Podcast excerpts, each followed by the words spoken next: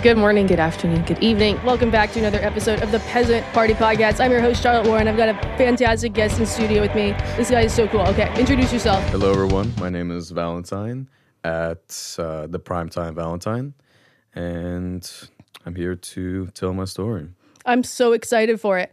Obviously, my TikTok niche is making silly, deranged dating charts, and I had one where it was like, actively going on dates is dating. Like, that's not a talking stage. And I think you did a stitch where it was, you're like, if you're going on dates, you're dating. And of course, I think, like, you know, English, not your first language. You're like, why wouldn't you call that dating? And I thought it was really funny. I've kind of also seen, like, your TikTok journey kind of going from, you know, maybe following, like, you know, kind of one certain viewpoint and then kind of saying, hey, this is a really, like, negative way to look at dating. Here's, you know, glow up. And then it's just become, like, doing cool stuff. Like, you literally look like you live, like, the most fun life. Like, every time I see you on Instagram, you're like, this kid is so cool.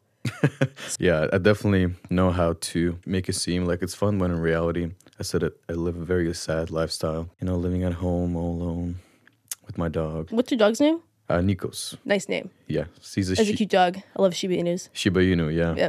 Yeah, he's very, very stubborn, but he's a very good-looking young man and gets a lot of compliments for that, but definitely for Shiba Inus, is definitely a good dog for introverts, but you have to be very strict because if you're too nice and he sees that, he will take advantage. Like, he takes advantage of my mom a lot because she's a very nice lady, sometimes a little too nice. So he takes advantage of that by, you know, pulling her, or she tells him to do something. He's like, just looks at her like, hell no. So with him, you got to be very strict. If he starts pulling, you're like, no pulling, just pull back. Like, no pulling. Come here. So I had to teach those lessons to my dog, and she still hasn't learned. Everyone says, like, my dog takes after me, just like stubborn, kind of aloof. Classic. Tell me about where you're from. How, like, just tell. Let's start from the beginning. What is your story? Yeah. So my story is both my parents are from Russia, and I technically was born here, but I have lived in Russia many years. Have attended school there, and before the whole war started, I have tried to visit at least once a year to just, you know, see family, see the friends, and, you know, explore Moscow, because Moscow is definitely a very beautiful city. These big cities like Moscow and St. Petersburg, they don't represent all of Russia. I feel like Moscow and St. Petersburg are more Europeanized. They're very European, and a lot of people make the mistake of saying, oh, this is what Russia is about. That's actually one of the things where I see a lot of creators say, like, oh, I'm moving east, in the east, look, it's so much better. They're more traditional, less woke, and look how I'm living. And in reality, that's only the reality of like big cities like Moscow and St. Petersburg. If you go outside of them, life isn't as spectacular, and mostly people living, you know, in villages, and living very poor life. So perception is not the same, like a lot of people make it seem. Moscow isn't as traditional as you might think. Just like in any American city, the whole concept of, you know, hookup culture and keeping things like casual, that's something that also exists in Moscow. And I went on dates with women talking about how, where I would bring this up, be like, oh, you know, Russia, you know, it's traditional. And they were like, oh, no. I went on dates with many men that talked about like casual fling, be like, oh, you want to keep it casual and stuff like that. It's not to say there aren't traditional women living in Moscow, but the same could be said for America, where in the cities, you know, the dating scene, how it is. But if you go to like the Midwest or to like more rural areas, the women there, of course, are going to be more traditional. So that's why I don't really agree as much with the whole concept of going abroad to find a traditional wife, because I think you can find what you're looking for within your own country. You just have to know where to look for it. Exactly. And I think, like, what's kind of interesting too is, like, I think a lot of people are the same everywhere, and, like, I think we all, like, think the grass is greener. But it was funny, like, I think people, like, there's that saying of, like, the more things change, the more they stay the same. I wonder if, like, when the Declaration of Independence and stuff like that was being signed, like, some guy's telling this colonial woman, like, oh, the British are coming, I can't tonight. Like, I feel like it's always been that way. And I think it's funny because when you're on TikTok, Gen Z is the same everywhere. So I think if you just give people more options and abundance in any case, it changes people, regardless of, you know, where you are or, you know, the time period you're in. Yeah, it's basically the thing about the Passport Bros. I think that we talked about that before, where they're talking about, oh, let's moving outside America. That's how you find a wife. America is the West. The West is doomed. The West, there's no point in getting married and stuff like that to these women. But then again, like I said, it's knowing where to look for it, because you can definitely go to to some other country outside of America, to like a more urban area, and you can still find the same things you find in America. But to be fair, there is definitely more prevalence of like feminism in the West, in like American stuff, than it is in other countries. But, you know, that's not to say that you can't find what you're looking for within the West. It's not as, I guess you can make the argument, it's not as prevalent, because other countries are more conservative, more traditional than the West. But that's not to say that the West is doomed and you can't find what you look for. You can find what you're looking for anywhere, really. Yeah. Yeah. I would totally agree with that. Like, I think there's definitely this kind of, and I don't know where, like, the romanticized view of, you know, lonely guys maybe aren't having the best time dating in the U.S., you know, thinking I can just go abroad and, you know, there's just going to be a woman there waiting for me. And it's like, you know, like, I don't, that's not really how it goes. I like, my personal take on the whole passport bro thing that comes up, and I feel like I kind of stick out of it because I am a white woman living in the U.S. My personal take on it is it almost feels like the people that are, you know, the men that want to be passport bros so badly, where they're like, you know, all the women here, like, they're not traditional, all of that, you know, who think they can just fly to another country and there's going to be a woman waiting for them to clean their house that, like, has no life skills. A line of women just waiting. Yeah, like, it's like there's a version of guy that, like, thinks that, and then, like, at the same time, like, the group of people that are, no, don't be passport bros, you're trying to take advantage of the women that live in these countries who don't know any better. It's like, they're almost like two sides of this it's like the horseshoe theory in politics, where the people on both extremes are basically like agree with the same thing, where they're both calling, you know, women in these countries stupid, or they're saying they're not educated, when in reality, like, traditional is not a synonym for uneducated. You know, women in the Philippines, for example, is a passport bro country. They're highly educated. You know, they all speak English, like, in all these countries too. Like, they speak English. They're very smart. And it's like traditional more means, to me, when I hear that, you know, you grow up learning grandma's family recipe because grandma lives down the street in a way that, you know, she might not in America, where people move far away from their families and you don't have that sort of, like, from the beginning, if that makes sense. Because I've never met a dumb Russian. I've never met a Russian who didn't terrify me. Like, whenever I've, like, worked at a company, it's like there's, like, 3 analysts, like, all the tech companies I've worked at, like, 3 or 4 where they, like, have, like, Russian last names, and they are, like, the most, like, intimidating, strong people ever. They are the greatest cooks ever because they grew up learning grandma's recipes, but, like, they're very smart. And, you know, if someone, I feel like if you're saying, like, oh, like, all the women in Russia are just, you know, demure and stuff, it's like, no, there's some very strong women. Like, I would be very intimidated before trying to, like, date Russian women if I were a dude. Yeah, well, I'm definitely not against passport bros. I support it, but there are caveats. Yeah. So, like, I don't support the, like you said, the American women saying, oh, they're going abroad because they're less educated and, like, sex tourism, whatever. It is true sometimes that does happen, but that doesn't mean that if a guy decides to do that he automatically is doing that to take advantage of them. And like you said, abroad, there are many educated women. I mean, we had the Bromad guy. Yeah, digital Bromad. I like him. Yeah, he has definitely made a lot of videos where he is in different countries with different women. And he also got accused of that. And then it got so bad that the women had to go out and actually speak out, be like, hey, that's actually kind of hurtful. They're calling me and other women, you know, uneducated. When in reality, me, for example, I am very educated. I have a master's and have a job and this and that. So definitely don't support that. But also the other side of the spectrum where men think, oh, the grass is green on the other side, that if they go abroad, then everything's going to be sunshine and rainbows. But in reality, like, I think Angela made a good point about this when she went on a podcast where she talked about the reality. Like, if you want to be a passport bro, but, you know, you're out of shape, you don't have any money, you know, you don't work on your style, your looks, you know, something bare minimum, like having a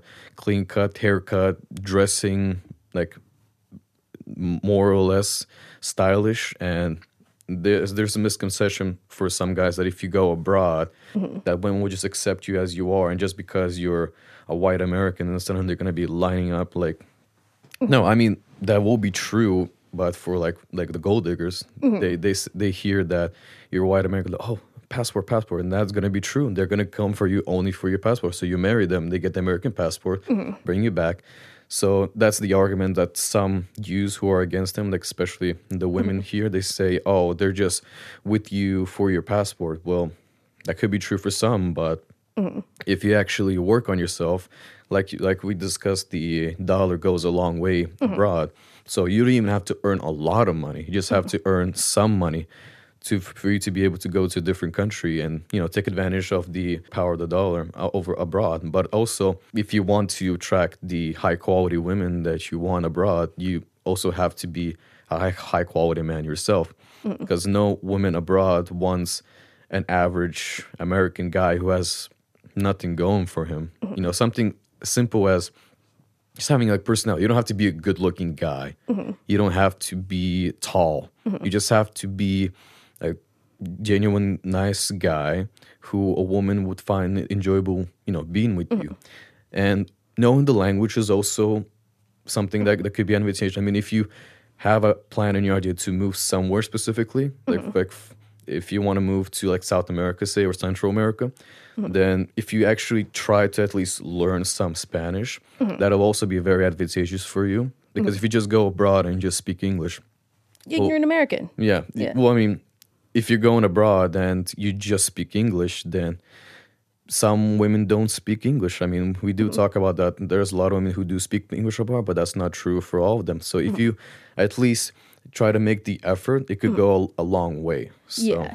Oh, 100%. And I think, yeah, like to do that, like you'd have to have immense respect for the cultures you're going to, mm-hmm. You know, make an effort to like learn the language. Like that's why I do like kind of the digital like what the digital bromad does is first is like, it's not like he went out there like, I'm here to find women. He like had a remote job, but you can also just tell like, this is a guy who clearly, like if he were in the US, he would have no problem dating. He'd have a lot of friends. Like he just seems like a person who's just fun to be around, like just seems very likable. And I think he hosts like a beers and peers, like learn Spanish happy hour or something when he was like living in Colombia. It's like, it's more around like, hey, I'm here to see the culture. And you know, what do you know? Like the women here are really nice too. And so he's kind of like integrated that in, like he didn't go out there saying like, you know, where's my future wife or anything like that. It was, you know, I'm going to get this cultural experience for me. Cause I think that's another part of the Passport Bros, because there's like one side of it where it's like, you know, young guys like going out and seeing the world, like educated guys, you know, who have got work to a point where they've got this remote job. You know, why not see the world and see what happens? Like I would advocate that for anyone, like get out of your comfort zone, like live somewhere else. I think that's really cool. Like I have a younger brother who's a senior in college, and if he were to do something like that, like I would think that was really cool. Like, yeah, go live in another country for a year and, you know, learn the language, like learn another culture. I think that's like a really cool thing to do. Yeah, there's definitely a lot of different things you can do, but, you know, learning about the culture is definitely important, being respectful mm-hmm. about the people in the culture where you decide you want to live, or mm-hmm. you're living if you're doing a remote job and you're living abroad, mm-hmm. it's definitely important to not perpetuate the stereotype of an American mm-hmm. and, you know, being, you know, loud, disrespectful, mm-hmm. not respecting the culture, not even trying to learn the language. Mm-hmm. Like, for me personally, I've always had an interest in, you know, the Mexican culture and, mm-hmm. and the language and, of course, the women. I mean, mm-hmm. come on. And for many years in school, and I still try to keep up. And that's why I have a trip planned for Medellin, because I've heard a lot nice. About it. And I've been trying to ramp up my Spanish. Mm-hmm. Porque yo puedo hablar español. Oh, entonces shit, you're good at this. Es muy importante mm-hmm. Saber español para visitar Colombia. So, sí. My Spanish is terrible. So, yeah, I've been learning Spanish for many years in school, mm-hmm. university, but after university I kind of stopped, because the thing about language, just like any other skill, if you don't use it all the time, you're going to start losing it year over mm-hmm. year. So now I'm trying to ramp it back up, trying to remember the things. So I actually started using Duolingo. Nice. Yeah, you know, it's some people say it's bad, some people say it's good, but for me, I enjoy it because mm-hmm. it feels like a game, mm-hmm. almost, where it knows how to keep you in the loop and be on the app, such as, you know, the streaks, mm-hmm. and, you know, they have the little rankings where the more points you have, the higher you are on the leaderboard, and then the top 7 move on to the next league. So mm-hmm. I think even though you might make the argument that Duolingo is not the best app for mm-hmm. language learning, it is definitely a good app for at least starting to mm-hmm. learn a language and to be consistent with it, because consistency is key. It mm-hmm. might not be the best app, it might not be the best method of mm-hmm. learning, mm-hmm. but as long as there's consistency involved, it'll go a long way and will be much better than any other app where it's scientifically like better, but you're not gonna be consistent with it because it's boring. Like Babbel. Like I was thinking about Babbel, but I looked at the format of it and I was like, oof, this is very boring. Because you use the little pictures, you click and it's like, yeah, cool, yeah, it might be better, but you know, you fall asleep halfway through and you're like, ugh. Yeah, I had to do Rosetta Stone. I did Spanish in high school. And like, I'm pretty sure that made me never want to learn a language. I was like, fuck this shit. Yeah, no, like I know Duolingo is like fun for like little games to like kind of keep you on your toes, kind of like doing a crossword puzzle or something. You travel a lot. Like you've met women of all backgrounds. It seems like you're enjoying your life. If you had like 3 tips for guys your own age about, you know, traveling and, you know, maybe meeting a lovely woman in the process, like what advice would you have? And then maybe like some advice if, you know, someone's saying, I want to go date a Russian woman, what advice would you have for them? Well, my first advice would be don't. But my top 3 my first one would definitely be, and something that I started learning and started leaning into it, is don't be afraid to go somewhere alone. Because I feel like you learn the most and you really get out of your comfort zone if you do something alone. Because if you keep waiting, where it's like, oh, does somebody want to go with me? Do you want to go? No, you're busy. Do you want to go? Oh, you don't have any money. And then you're just left there like sitting in place complacent, and you're waiting for somebody to go with you somewhere. And what you end up doing is just wasting time. And for me, I mean, I understand for some people it might be something very, you know, something very out there. It might be uncomfortable. You might be thinking, oh, people are going to judge you. But even if you don't end up enjoying it and you're like, okay, this is not for me, the fact that you take that first step, it builds character. It really shows that you are able to go outside your comfort zone and try new things. And that's what I've been doing recently, is just I got tired of waiting. I got tired of going with somebody to travel when, because also the problem with traveling with somebody and you're like, anybody, please come with me, is that sometimes you're not compatible with the person you're traveling. I think that's very also important, that with the person traveling you have to be compatible, because if you are more laid back and you like to, you know, enjoy the scenery and walk through and take your time, but the other person's like, all right, we got an agenda, we gotta go here here and there, why are you laying down, come on, we can't waste time, I got time, then you're gonna find it annoying, and you're gonna find it much more enjoyable if you go alone at your own pace. And that's what I find, because this is my second trip that I did alone. My very first one was to New York, and it was, you know, rattling, like, oh my God, it's my first time. But I did it, and I was like, oh, it's actually not that bad. Not bad, yeah. So this is my second time traveling somewhere alone, and, you know, some people, it might get lonely at times, but for me, not really. I actually enjoy, I guess you could say, that's like a very, because you're an introvert, yada, yada. But for me, I think it's very... very interesting, and it's also a way you learn how to be alone. I think that's very important, and being confident, being alone and doing things, and that's the advice. And so when you go out, you actually try. Like, for example, if you want to go out and, you know, learn how to pick up women, or you want to improve your confidence when you're talking to women, if you go out alone, it forces you to interact. Because if you're out with your group of buddies, I found that myself, where I'm like, all right, I'm committed, I'm gonna go out, I'm gonna practice, and then I go out, and you get a little nervous, and you just resort to being with your little group. It's like, oh yeah. And then the whole point of the night was just wasted. But if you go out alone and you don't want to be awkward just standing there alone, you're like, oh well, I guess I gotta go talk, and then you go and you talk, and again, it builds experience, it builds character, and you learn how to do it. And that's one thing I find is very important. If you want to learn to do something or to practice, it's cool. Like, it might seem weird, like, oh, going out alone, but I promise you, almost no person cares about you. You're not important enough for people to be like, oh, look at that guy. No one cares at all. So you're out about, like, you know, great way to meet women. What's your favorite thing? Like, if you see a woman you find attractive, like, what's your kind of go-to approach? I definitely, like, I think the first step is to be aware of situational awareness and to know what setting you're in, who the woman is with, and what she's doing and stuff like that. And I prefer to, it's not always the case, especially if you go out to like a bar or a club scene, because most women are not comfortable with going out alone, mm-hmm. being in the group. But if you do, my preference is if I see a woman sitting alone, mm-hmm. like say, not even like at a bar or club, like say she's sitting alone outside and she's, you know, studying or she's mm-hmm. reading a book and whatever. Mm-hmm.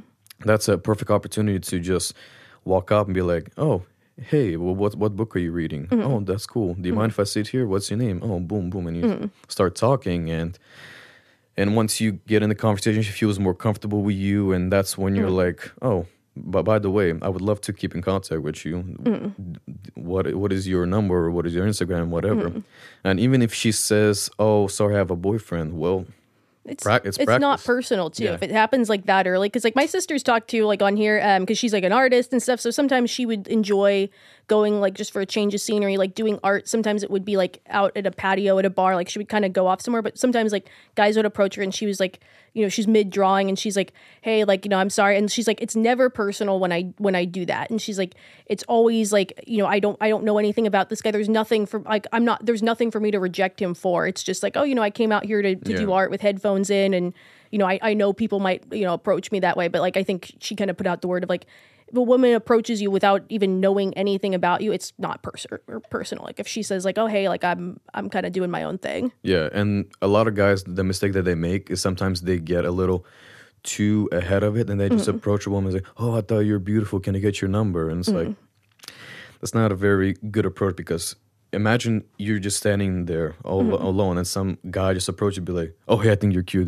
Can you give me your number? And you're mm-hmm. going to be taken aback. It's like, okay, who the fuck are you? Yeah. What do you want? But if you take the time to build that relationship, then she's mm-hmm. going to feel more comfortable and be like, oh, okay, so he is this guy. His name is this. And mm-hmm. this is my first impression of him. So you're going to have much better success if you build that rapport mm-hmm. with a woman, especially if it's like somebody you don't know, just mm-hmm. random on the street or like mm-hmm. stuff like that. It's definitely important to build that rapport, because mm-hmm. I mean, imagine you're a random, I mean, I guess it's different for a guy. If a woman just approaches you, be like, hey, I think you're cute, can you give me your number? And I'll be, oh sure, yeah. Because yeah, again, it's different for guys yeah. and girls, but for women it makes sense because women get approached a lot. Mm-hmm. I mean, a man almost never gets approached, so when he does get approached, he's like, oh my god. That's why they look so scared, like it's like, what's going on, like am I being punked, like yeah, my friends put you up to this? Oh, yeah. Where's the camera? Yeah. Is there a prank? But yeah. a woman get approached a lot, especially if you're like an attractive woman. Mm-hmm. You're used to getting approached a lot, so a woman's job when somebody approaches is to narrow down the field, because so many guys approach, so she has the choice of which one she likes, which one she doesn't, and she's gotta narrow it down. But for a guy, you know, his whole point is to approach as many women so he can have more success in mm-hmm. you know, getting a number and whatever. Mm-hmm. But it also depends on yeah. your goals. If your goal is to just approach somebody that you actually like and want to get to know to, mm-hmm. you can be more picky. Like for me, I don't really do that. I don't just mm-hmm. go off in different directions like those like pickup artists on like YouTube and TikTok. Yeah. They're just standing on the street and just talking to random women, trying to get as many numbers. Mm-hmm. Like that's cool, like law of averages. But if you're just an ordinary guy just walking through life, mm-hmm. and then you're just walking and you see that one girl, you're like, oh, okay, cool. Let me approach her. And you approach her, and it doesn't mm-hmm. work out. All right, cool, whatever. You go yeah. through life and you see another one, you approach. So I can't really say I would support the whole idea of just standing on a public street yeah. and just seeking, like, you're hunting for a woman. Okay, I'm going to approach her. Okay, next I'm going to approach her. Like, sure, you can make the argument that practice makes perfect and it builds mm-hmm. confidence. But I guess you can also make the argument it's kind of predatory too. Yeah, it's also like people are walking somewhere with a purpose. Like I know people. Some people like don't drink and stuff. But I always tell people to go to, like, if you're in a bar, just, like, what are you drinking? If it's like a cool place, like if you're at the Garage Bar, which you got to go to, one of my favorite bars, like, what are you drinking? Because it's like a cool drink. It's like, yeah. what is that? Like, there's all these things on the menu. What is what item? And like, if she like says, you know, vodka soda, and then turns back to her friends like, vodka soda period, yeah. you know, probably doesn't want to talk to you. If she like wants to talk to you, it's, oh, you know, it's this, like, it has this and this in it. What are you thinking of drinking? And then all of a sudden conversation starts. Like yeah. a lot of like, what's this? Like, I always tell people too, like, wear like a shirt, like wear something that has a conversation starter on it. Like if it's like, you know, Sunday football, like wear something of your team. Like even if someone's just coming to you to talk shit and be like, you know, fuck the Niners or something like that, it's like, that's still playful. It's a conversation that got started. Or like if they're wearing something like a band t-shirt, it's like, oh, you like the so-and-so's, like, I always think those are just easy ways to start conversation. Like, people at bars, like, are there because they're at ease. Like, they're not in a rush to get anywhere. Like, I always think that's a good move. Funny enough, you mentioned that. Actually, when I went to the Garage, I went to, they got seated at the bar, and there was a woman sitting right next to me. She was all alone. I looked like, oh, okay. So she's sitting alone, having a drink. That's unusual in these days, but it does happen. So, you know, if you go out to a bar, there could be an opportunity where a woman is just alone. And, you know, I was sitting there and I wasn't in the mind space to like talk to anybody, pick up, whatever. I kind of moved on from all that. I'm kind of tired of whole dating things. Yeah. So I'm just kind of, you know, chilling, you know, focusing on myself, traveling, stuff like that. But in that moment, I was alone. I was looking at the menu, and the menu is like pretty weird. It has all these fancy names. I don't know any of these drinks. Yeah. And then, I mean, you can read the ingredients, but it's like so overwhelming because it's so many ingredients and so many drinks. So it forces you to like look around and be like, what drink is that? What drink is that? Like, you make a key of what everyone's drinking. Yeah. Like, so I literally looked to my left, and there was the girl, and she was having a drink. So I literally was like, excuse me, what kind of drink is that? She's like, oh, this is this. And then she literally went over and pointed on the menu. I was like, oh, it's this one right here. I was like, oh, cool. And I see it says Scotch. Oh, so you're a Scotch drinker, huh? She's like, yeah, yeah. And I was like, oh, okay. And then at that point, you know, the thing about approaching, having a conversation is you also have to be, it goes back to situational awareness, is gauging whether the woman is interested or not. And one of those things is also if she continues the conversation. Yeah. So for me, you know, I talked to her a little and, oh, you like this? You're like, oh, you're a Scotch drinker and this and that. And then I paused. And then she started asking me a question, starting a conversation with me, saying, "Oh, what kind of liquor do you like?" And I was like, "Oh, you know, whiskey too. So I think I like this." And I was like, "You know what? You've convinced me. I'm gonna order this." And then from there, the conversation went on, and we talked. You know, she talked about herself, talked about myself, about our background, and you know, it's been a good night, and she was like a very busy woman. She's like, oh, I have this and that. I have a project due on Thursday, and probably gonna work through the weekend. And I was like, oh, okay, that's fine. Well, you know what? Let me get Instagram. If you know you have any free time, we can interact. So the thing about talking to women and trying to like pick up women per se is it doesn't have to go anywhere immediately, especially at a bar or club. Some men have this perception that, oh, you have to pick her up there. If she doesn't go home with you, then, you know, move on to the next one. It's like, it doesn't mean that it's not going to eventually happen. I mean, sometimes a woman could be very down at that moment and be like, oh, you want to go back to my place? But sometimes, you know, many women are very precarious about who this person is. Like, do I want to? So if you just build that rapport with her and get her number, and then later you continue talking and you go on another dates, and then eventually, you know, she becomes more comfortable with you, and then she decides, do I like him? Do I not? Is he one-night stand material? Is he boyfriend material? Stuff like that. So. Yeah. Oh, totally. And like, yeah, like I would almost worry, like if a woman was too eager, it'd be like, what's kind of the, I'd be a little suspicious. I'd be like, are you going to steal my organs or something like that? Especially in Colombia, like, guys, if any of you decide to go to Colombia, especially Medellin, there's no hookup culture there per se. So if a woman's very eager to take you home, just be aware it could be a situation of like stealing your wallet, because there's a lot of American men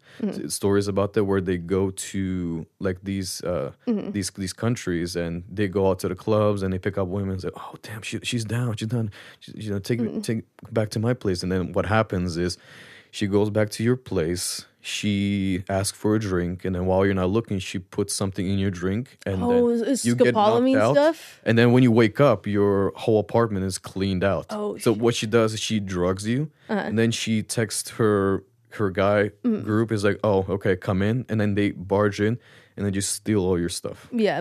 Like, yeah. I think it's like, isn't it the scopolamine where it's like, it's the stuff where it's like, they can like literally like be like, open the safe, and then you just like do it. Yeah. This whole situation of where you can be knocked out, but you can also be a situation where your consciousness is knocked out, where you're doing things, but you're not aware, and you wake up, you're like, what just happened? Yeah. That's the best case scenario. Worst case scenario is the whole organ stealing thing, where they put you in the bath and they take your organs. That's the worst case scenario. Best case, you just get robbed. So be careful, be very diligent. So if a woman's very, very too eager, it's too good to be true. That's what they say. Like your mom always says growing up, if it's too good to be true, it probably is.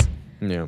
something you did really cool, and we totally didn't talk about this like beforehand, but you took like classes on how to become like a very good like bartender cocktail person, didn't you? Oh, yeah. So the story with that is I never really had this idea of, oh, I want to become a bartender or whatever. But one time my friend, he was like, oh, let's go to this cafe. Let's work at this cafe because he also works remote. I work remote. So he was like, oh, let's go to a cafe. I was like, oh, sure, why not? It's a cafe I've never been to and it's like walking distance. So let's go there. So I walk there and we sit down at a table. And literally right across the road from it, staring at me a building that says Professional Bartending School. And I was like, you know what? I never thought about that. And I started researching and seeing what it offered. And, you know, it was very expensive. But, you know, if you know a thing or two about bartending, then you know that it can be very lucrative, especially if you do it on, like, the weekends. So I was like, you know, this is expensive, but, you know, I'll probably get my money back. So, you know what? Why not? Even if I don't decide to be a bartender, it's still a very cool skill to have. So I just did the 5 week once every Saturday. It was like a 9 to 5 kind of class with a break for lunch.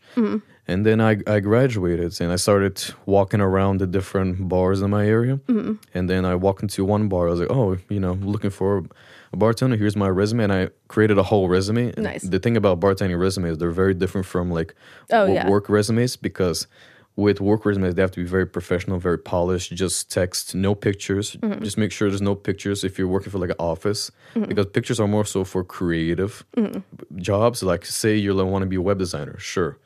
If you want to be a bartender, it's very cool to have a picture and have all this creative, wacky design and have a list, and I, you know, give her my resume and be like, you know, I don't have any job experience, but I graduated from the bartending school. And, you know, it's also important to know how to advertise yourself. And you got to sell yourself as almost like a character or an actor, because it's like part of it's the experience. It's not just can you make a drink, it's can you make the people feel at home. Yeah, but and it's also advertising yourself to have like the skills. You can just say, oh, I attended bartending school. All right. Yeah. But I say I turned to bartender school, and these are the skills that I've developed. I know how to make 120 drinks, and I also have a beer knowledge, liquor knowledge, and I have done these modules. There's some kind of thing called Diageo modules for bartenders, so I have the Diageo modules and this and that. And if you compare, oh, I did a bartender school, and I did a bartender school, and I have all these skills, then that makes you stand out. And she took a chance, and she hired me, and then I became a bartender, and literally in 1 week, I made back the $600 I paid for bartending school. Nice. So it was very advantageous. Totally. And I feel like that's a great way to meet people. It's also just like a great party trick to have. Like, it's like you go, a friend has a party and you're the one that knows how to like cut the orange peels the right way and make like the bitters and stuff. Like, I feel like women love that too. It's like a guy's like, oh, here, let me make you a drink. And then they're like, oh, what kind of drink is this? Oh, yeah. Like, I know how to make 1,000,000,001 different drinks. Like, it's a good skill to have. Like, I feel like it's just good party trick. It makes you just a more well-rounded, fun person as a whole. Yeah. As soon as I graduated, every time I would visit my mom, she was like, all right, bartender, make me a drink. So she took advantage of that very quickly, and she loves margaritas. So I made her so many margaritas that I'm just a pro, and she's like, oh, margarita. Love it. Love it. Wait, are all the rumors true about like Russians liking vodka and having it in the morning with their breakfast, like putting their cereal in vodka? Yeah, the thing about stereotypes is they're very, you know, they're very broad, and they focus on the loud minority, the people that pop up. But, you know, even though vodka is pretty popular in Russia, it's not to say that every single Russian is a drunk that drinks vodka every single day. There's definitely that culture, like I discussed, like outside of Moscow and St. Petersburg. There's like a lot of little villages where people live, you know, in poverty. They have nothing going for them, and what else is there to do, especially if you live in Siberia? What else is there to do besides drinking? I mean, the whole concept of Russian roulette, where you're thinking like, oh damn, why would like, anybody do that? They got nothing else to do. Yeah, imagine you're living in the middle of nowhere in Siberia, and it's cold. You're cold. There's nothing to do. There's valleys and snow, and you're freezing. And what else is there to do? You drink, and if you get desperate enough, be like, hey, you want to play a game? Yeah.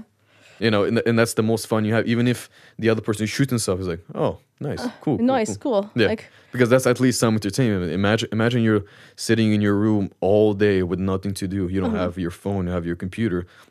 That's actually how what's the actor's name? The one who played Joker in the... Heath Ledger? Heath Ledger, yeah. That's actually how Heath Ledger prepared for his role in Joker, where he would lock himself in a room for weeks on end, and he would become so crazy because imagine you're locked in a room for weeks with nothing to do.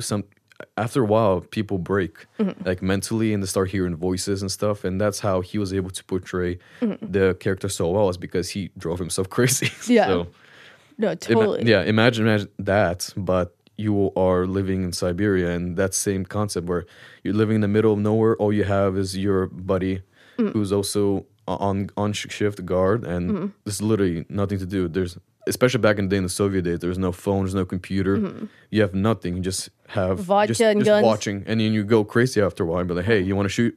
You want to see who shoots those first? That'd be very funny, but also no, it's not funny, but kind of funny. Wow, you're a psychopath. I'm such a psychopath. But no, we've talked about all the fun stuff you do. Let's talk business, because you're working on something really cool. What is Vanalytics? Tell us about what you're working on right now. I basically, on the side, I started a company called Vanalytics, which is basically helping small businesses unlock the power of their data. And I've noticed that a lot of analytics companies, they focus a lot on big companies, which makes sense. They have the most budget, the biggest money, but the small businesses often get overlooked. If you ever own a small business, you know how hard it is to run something like that, and to, especially if you don't have any business experience and you don't know, for example, you're running a business and you don't know why people, you don't have a lot of retention from your customers. But if you look into your data and you see a lot of sales in the summer, and then it just drops in the winter, and be like, okay, so I have a seasonal business, and for me to have better success, I should focus all my marketing on the winter months when people don't buy my product as much. It's very important to know what the data says and to collect a lot of data from customers, because then you can take that data and propel your business to get more sales and more success. Because if you don't know what's happening in your business, then how are you going to fix the problems? And I feel like it's so much more, because everyone who's ever started a business or something, you can read the analytics that are part of that platform. I can go read you can go and read how many YouTube subscribers you have, but so much more than that. And why it's good to have a human is it's not just the what of the data, it's the how do we get here and what does this mean? Why are we here? That's why that's why these companies spend so much money on analysts, because it's, anyone can make a dashboard and say, okay, here's, numbers are down. Why are the numbers down? How did that happen? What is this measuring? So I think having someone like you to come in and not just say oh, your sales are down, but here's why, here's what it's in. Okay, let's pivot to this. Here's how we can kind of fix things. And I think that's something that's just so important on top of that. Yeah, the analysis is definitely part is very important. It's one thing, okay, you have all this raw data, so what? You need somebody to make sense of it, but not only make sense of it, be oh, this is what the charts say. Okay, I'll see you later. No, it's showing what the data shows, and then have inputting your own insight into what the data is showing and what you believe the data is saying and what your recommendations are and how to improve it in that aspect. Hey, I found this bottle and here's the chart. Here's how to fix it. Because I looked into the data, I looked at your business, but I also noticed this other aspect of your business shows, this kind of progression. So I believe that what's causing this bottleneck is this progression of the other data. So say you want to find out what is the retention rate of your employees. You want to know if the retention rate is high or low, you want to know why. You never know. Especially if you work in a mid-sized company, there's probably a lot of employees and you don't notice people coming and going, but then you notice, oh, all right, I have a high retention rate. Why is that? Let me look further and then try to fix that problem. That's one of the problems I noticed in Amazon. That was actually the very first job I got out of college. They were marketing the area manager position a lot, to the point that I weirdly got 3 messages from 3 different people for the same position. Nice. So that was probably should have been my first red flag, but I took what I got, and they gave a fair starting salary. So I started working, and then my very first day, I remember they were showing us around the factory, and the guy who was showing me around, he was like, oh yeah, I have a lot of managers coming and going. So I was like, that's kind of a red flag. Red flag. Why would there be like, you know, revolving door managers, and why would they be advertising so much? Mm-hmm. And then once I started working, I realized you're working in this factory, and mm-hmm. when you're managing, you don't look at people as people. You look at them as numbers. Oh, yeah. And you're looking at everybody's productivity level. And if somebody is below what is needed, mm-hmm. then you have to walk up and be like, oh, hey, is everything going well? Oh, I see you're having trouble. Mm-hmm. Maybe I can help you out with something. Help you. Okay, see, this is how you put the boxes in. Okay, cool. Have mm-hmm. a great day. And mm-hmm. For me, it felt very fake. And it's like, you're not looking at people as people. You're looking at them as just numbers. And if somebody's doing well, okay, cool. Let them do whatever. And they're not doing well, just be like, oh, I got to go talk to them. I got to mm-hmm. come off as a friend. Because if you come off as this, authoritarian manager, they're mm-hmm. not going to be as receptive. Yeah. And my first job out of college, I was a store manager for Target. Like, they have one of those, like, rotational recent college grad programs. Like, to people that are, working as, like, cashiers or, like, on a sales floor, like, they see you as a person that's, like, sitting down at a computer. And that looks cushy to them. So you can't come in there and, like, be a hypocrite. You got to, like, come and, like, get hands on and, like, help them. And it's a very, like, fine line between, like, being human, but also, like, you got to, like, it's a business. You're trying to run a business. Yeah, it's definitely important to do your due diligence for, mm-hmm. like, especially for the company you work for in the position, because mm-hmm. sometimes these kinds of things happen. Be like, oh, wow, they want me so bad. They interviewed me, and after mm-hmm. the first interview, they gave me the job. You got to be like, but why? Yeah. Because after I started working, I noticed that for those area manager positions, they put you in, like, the factories that have the most problems. Mm-hmm. And then you come in and they want you, this recent college grad, just come, you're like, here, fix it. Yeah. So I had to go in there and, not only run the shifts, but also having to, help with whatever bottlenecks are happening with the factory. Yeah, and you're like, oh, cool, a salaried job. And it's like, oh, they do that so that they can keep you there for 12 hours without, like, overtime stuff. Yeah, so I'm not surprised Amazon's getting a lot of hate for their basically sweatshops, what people call it. Mm-hmm. And before I started working as a manager, they want you to work the job that it will work with the boxes. And just one day of working, and I was like, oh, my God, how do people do this day after day? This is so annoying. But the one good thing about those jobs, like, because I did, like, my, what was it, like, probably like a year doing the Target store management, and then I went to tech, like, in sales. It's like, that keeps you so humble, because the people that graduate and go right into, like, some cushy tech job, it's like they just get, like, so entitled, so spoiled so quickly. And it's like, in your mind, it's like, I got to earn my job every day, and it makes you, like, keeps you humble when some people kind of get spoiled. So I feel like it's, like, a good first job experience, like, before going on to something else, because you're like,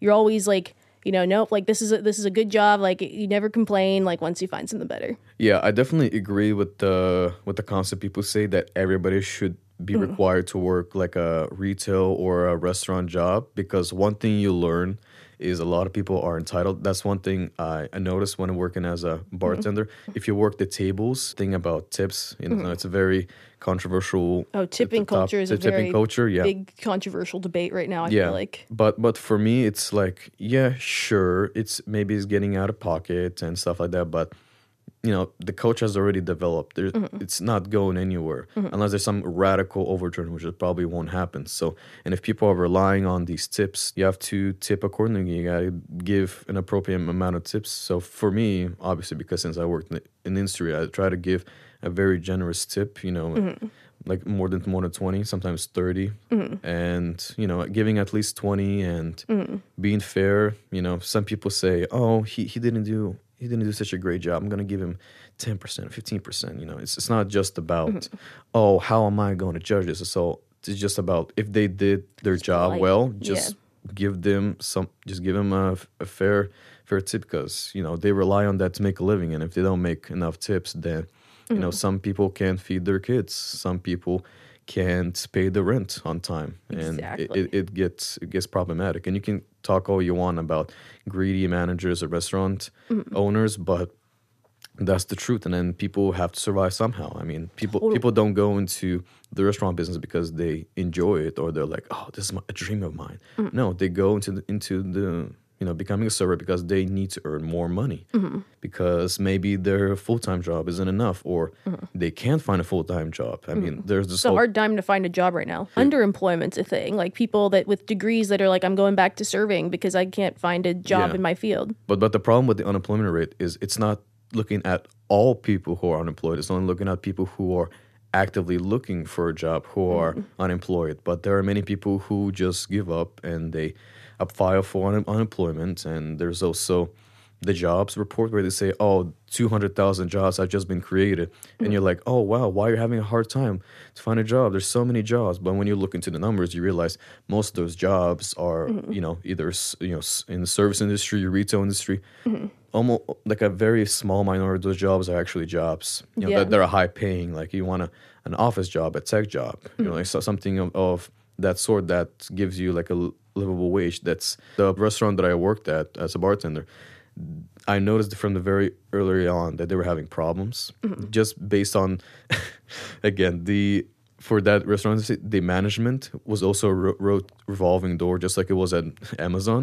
So that was the first red flag where we got a new manager, and then weeks later he leaves, a new manager comes in, weeks later he leaves. And I was like, all right, it's not looking good. Revolving doors. And it was getting so bad that I knew. Yeah. I'm a very perceptive person. I know problems when I see them. You know, the management and also how the things were running. It got so bad that after they went through a couple managers, one of the senior people at the company had to come to the bar and, you know, manage it and get things done because things was being so bad. So like Bar Rescue. That's a good show. Oh, I was so obsessed with Bar Rescue. I loved the show. I think that was my very first introduction into the restaurant industry. And was probably my very first time the interest in bartending was peaked because I used to look at, you know, how the bartenders, they train them. They're like, oh, this is a 2-pour count, and this is the cocktail, this is the ingredient. I was like, oh, this is pretty cool. This is very nice. It's pretty cool. Yeah, no, for sure. And because I know we kind of talked about like different like forms of data, like how you're like looking at the assembly line at Amazon, all of that, and like the story behind the data. Something we kind of wanted to look at, and I know that you dove into is, we both talk about like, you know, dating topics, issues, like something I feel like we see on TikTok a lot is people pointing to studies that are about dating, relationships, society and culture, gender, all of that. People are happier, like are people happier single? Like how many people, you know, are marriage rates going down? I know you pulled up some stuff related to data, and I thought we could maybe dive into one of those studies and kind of take a look at like what the story is. Like, is it what people think it is? I think there were some popular ones, but something I always notice because my career is in data analytics, more on the marketing side itself, is whenever people pull up those studies, they never seem to tell the full story. Bumble will publish a survey, for example, where it's they have a little pop-up in their app, and then they have questions, and then they publish it, and the picture they paint of dating, I feel like, doesn't always reflect dating culture. And I think part of that is because if a company surveys people, they're going to make themselves look good. I also think things like self-selection on these types of surveys kind of presents kind of a biased result, I would say. Like, I think, Bumble put one out where it was like, in the year 2023, like, men will be more committed to recognizing boundaries or just something where it was like, what kind of phrasing is this? But if you look at it, it's like, number one, who's going to take Bumble's end of the year survey? Nerds take surveys. Like, you couldn't get me to take a survey to save my life. Like, I'm not taking surveys. And of course, like, if it's a survey they're producing, they have the option to write the questions, for example, in a way that, can skew it. Like, so people who choose to take surveys anyway are going to be a certain kind of person. So you're going to get a certain type of person taking the survey that maybe won't reflect the masses. And then Bumble can write their questions. They can choose the responses. If it's A, B, C, and D, and they've picked a set list of responses, that can create a biased survey. And then, on top of that, like when people do things where they self-identify or they volunteer information about themselves, we all look at ourselves as a star of our own movie.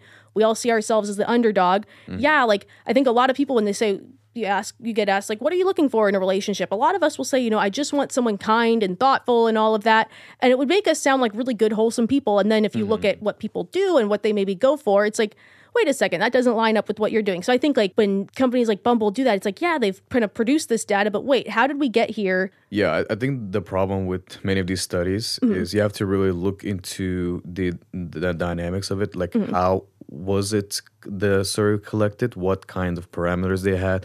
What they used? Like, for example, a lot of studies talk about how, this thing is killing you, like coffee is bad for you, if coffee is good for you, or eating too much of this will cause, baldness. But then you look into the study, and the study was done on mice. The thing with studies with these, I discussed like Bumble and stuff like that, where they say, like, for example, they say that by the year 2030, like 70% of young people are going to be single. But then you look into what they define as single, and it's just legally single. Like on your tax forms, you're either single or you're married, and you're like, oh, okay, so that draws a different picture.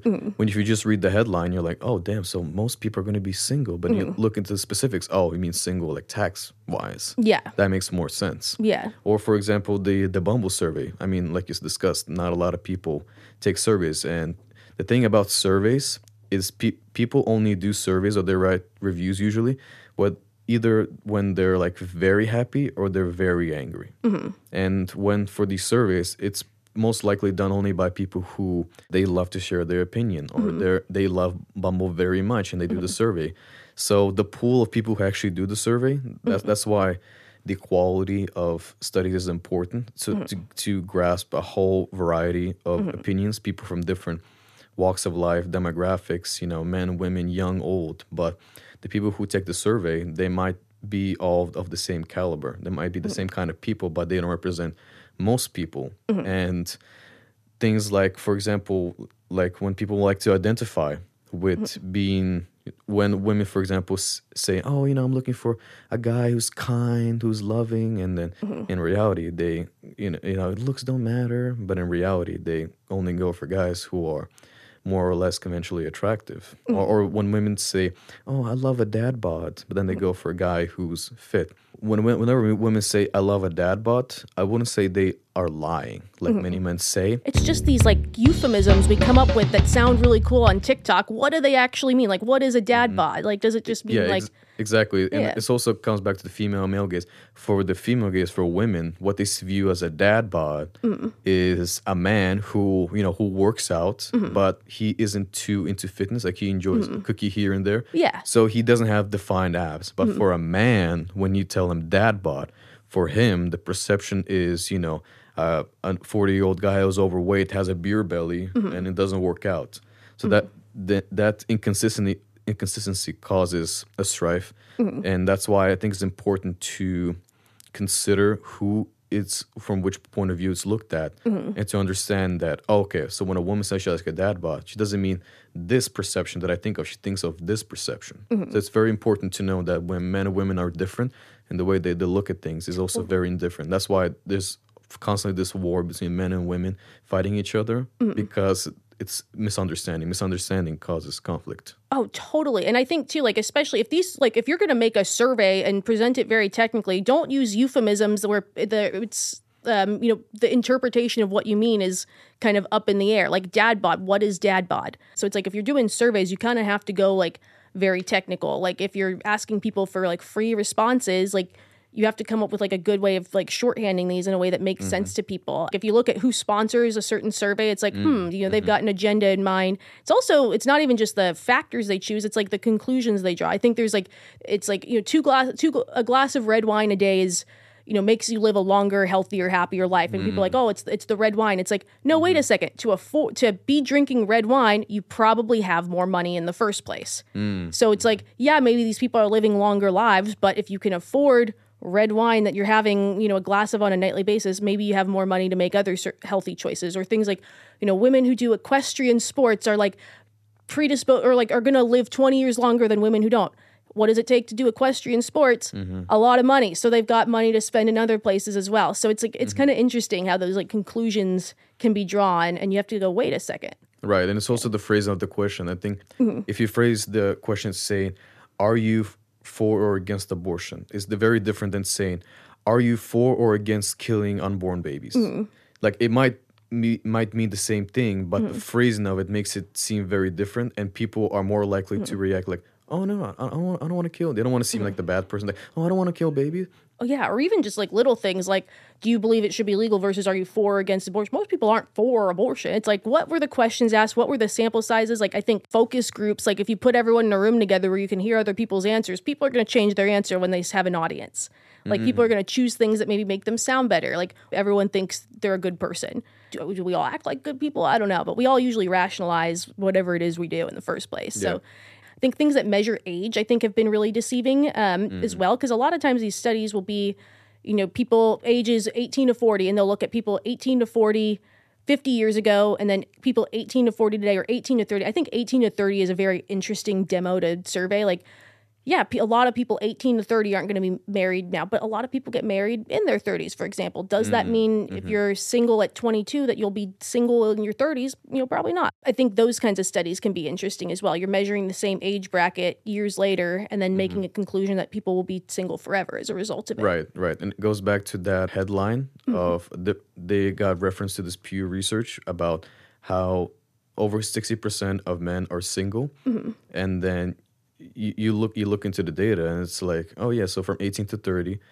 over 60% of men are single. But then again, if you really think about it, maybe a guy just wants to wait, like he wants to travel, and to have a relationship and travel is going to be very difficult. Or he wants to wait until he, like say he's a traditional man, he wants to wait until he's at that point in his career where he could support having, you know, a woman who's like a housewife taking care of the kids. And, you know, same thing with women. You know, back in the day, they had to get married because that was the only way they could be supported for financially, because back in the day, women didn't have the opportunity to, you know, get an education, get a job, you know, support themselves. So they were reliant upon marriages, on men who have, you know, status and wealth so they could survive, because otherwise they would not be able to live. But today, you know, women have the opportunity to, you know, to work, to study. So now they're waiting much later in life where they get to experience life before they start thinking about getting settled down, getting married.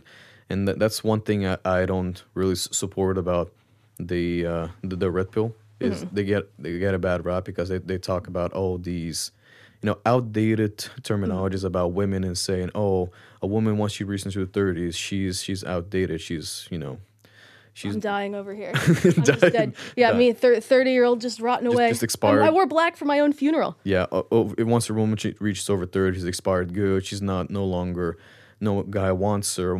Men want younger women. Men in their 30s, they want women in their 20s. But it's like, where's the proof of that? Where's the studies done? Many men, they get married closer to their age range. So if a man is 35, 33 years, yeah.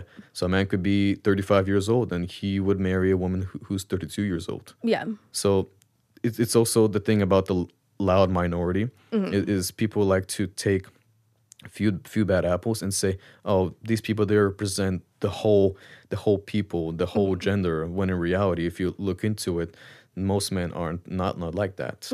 I think most men are good people. It's just the crazies online are just the I don't even know. Wow, like I feel like this conversation just flew by.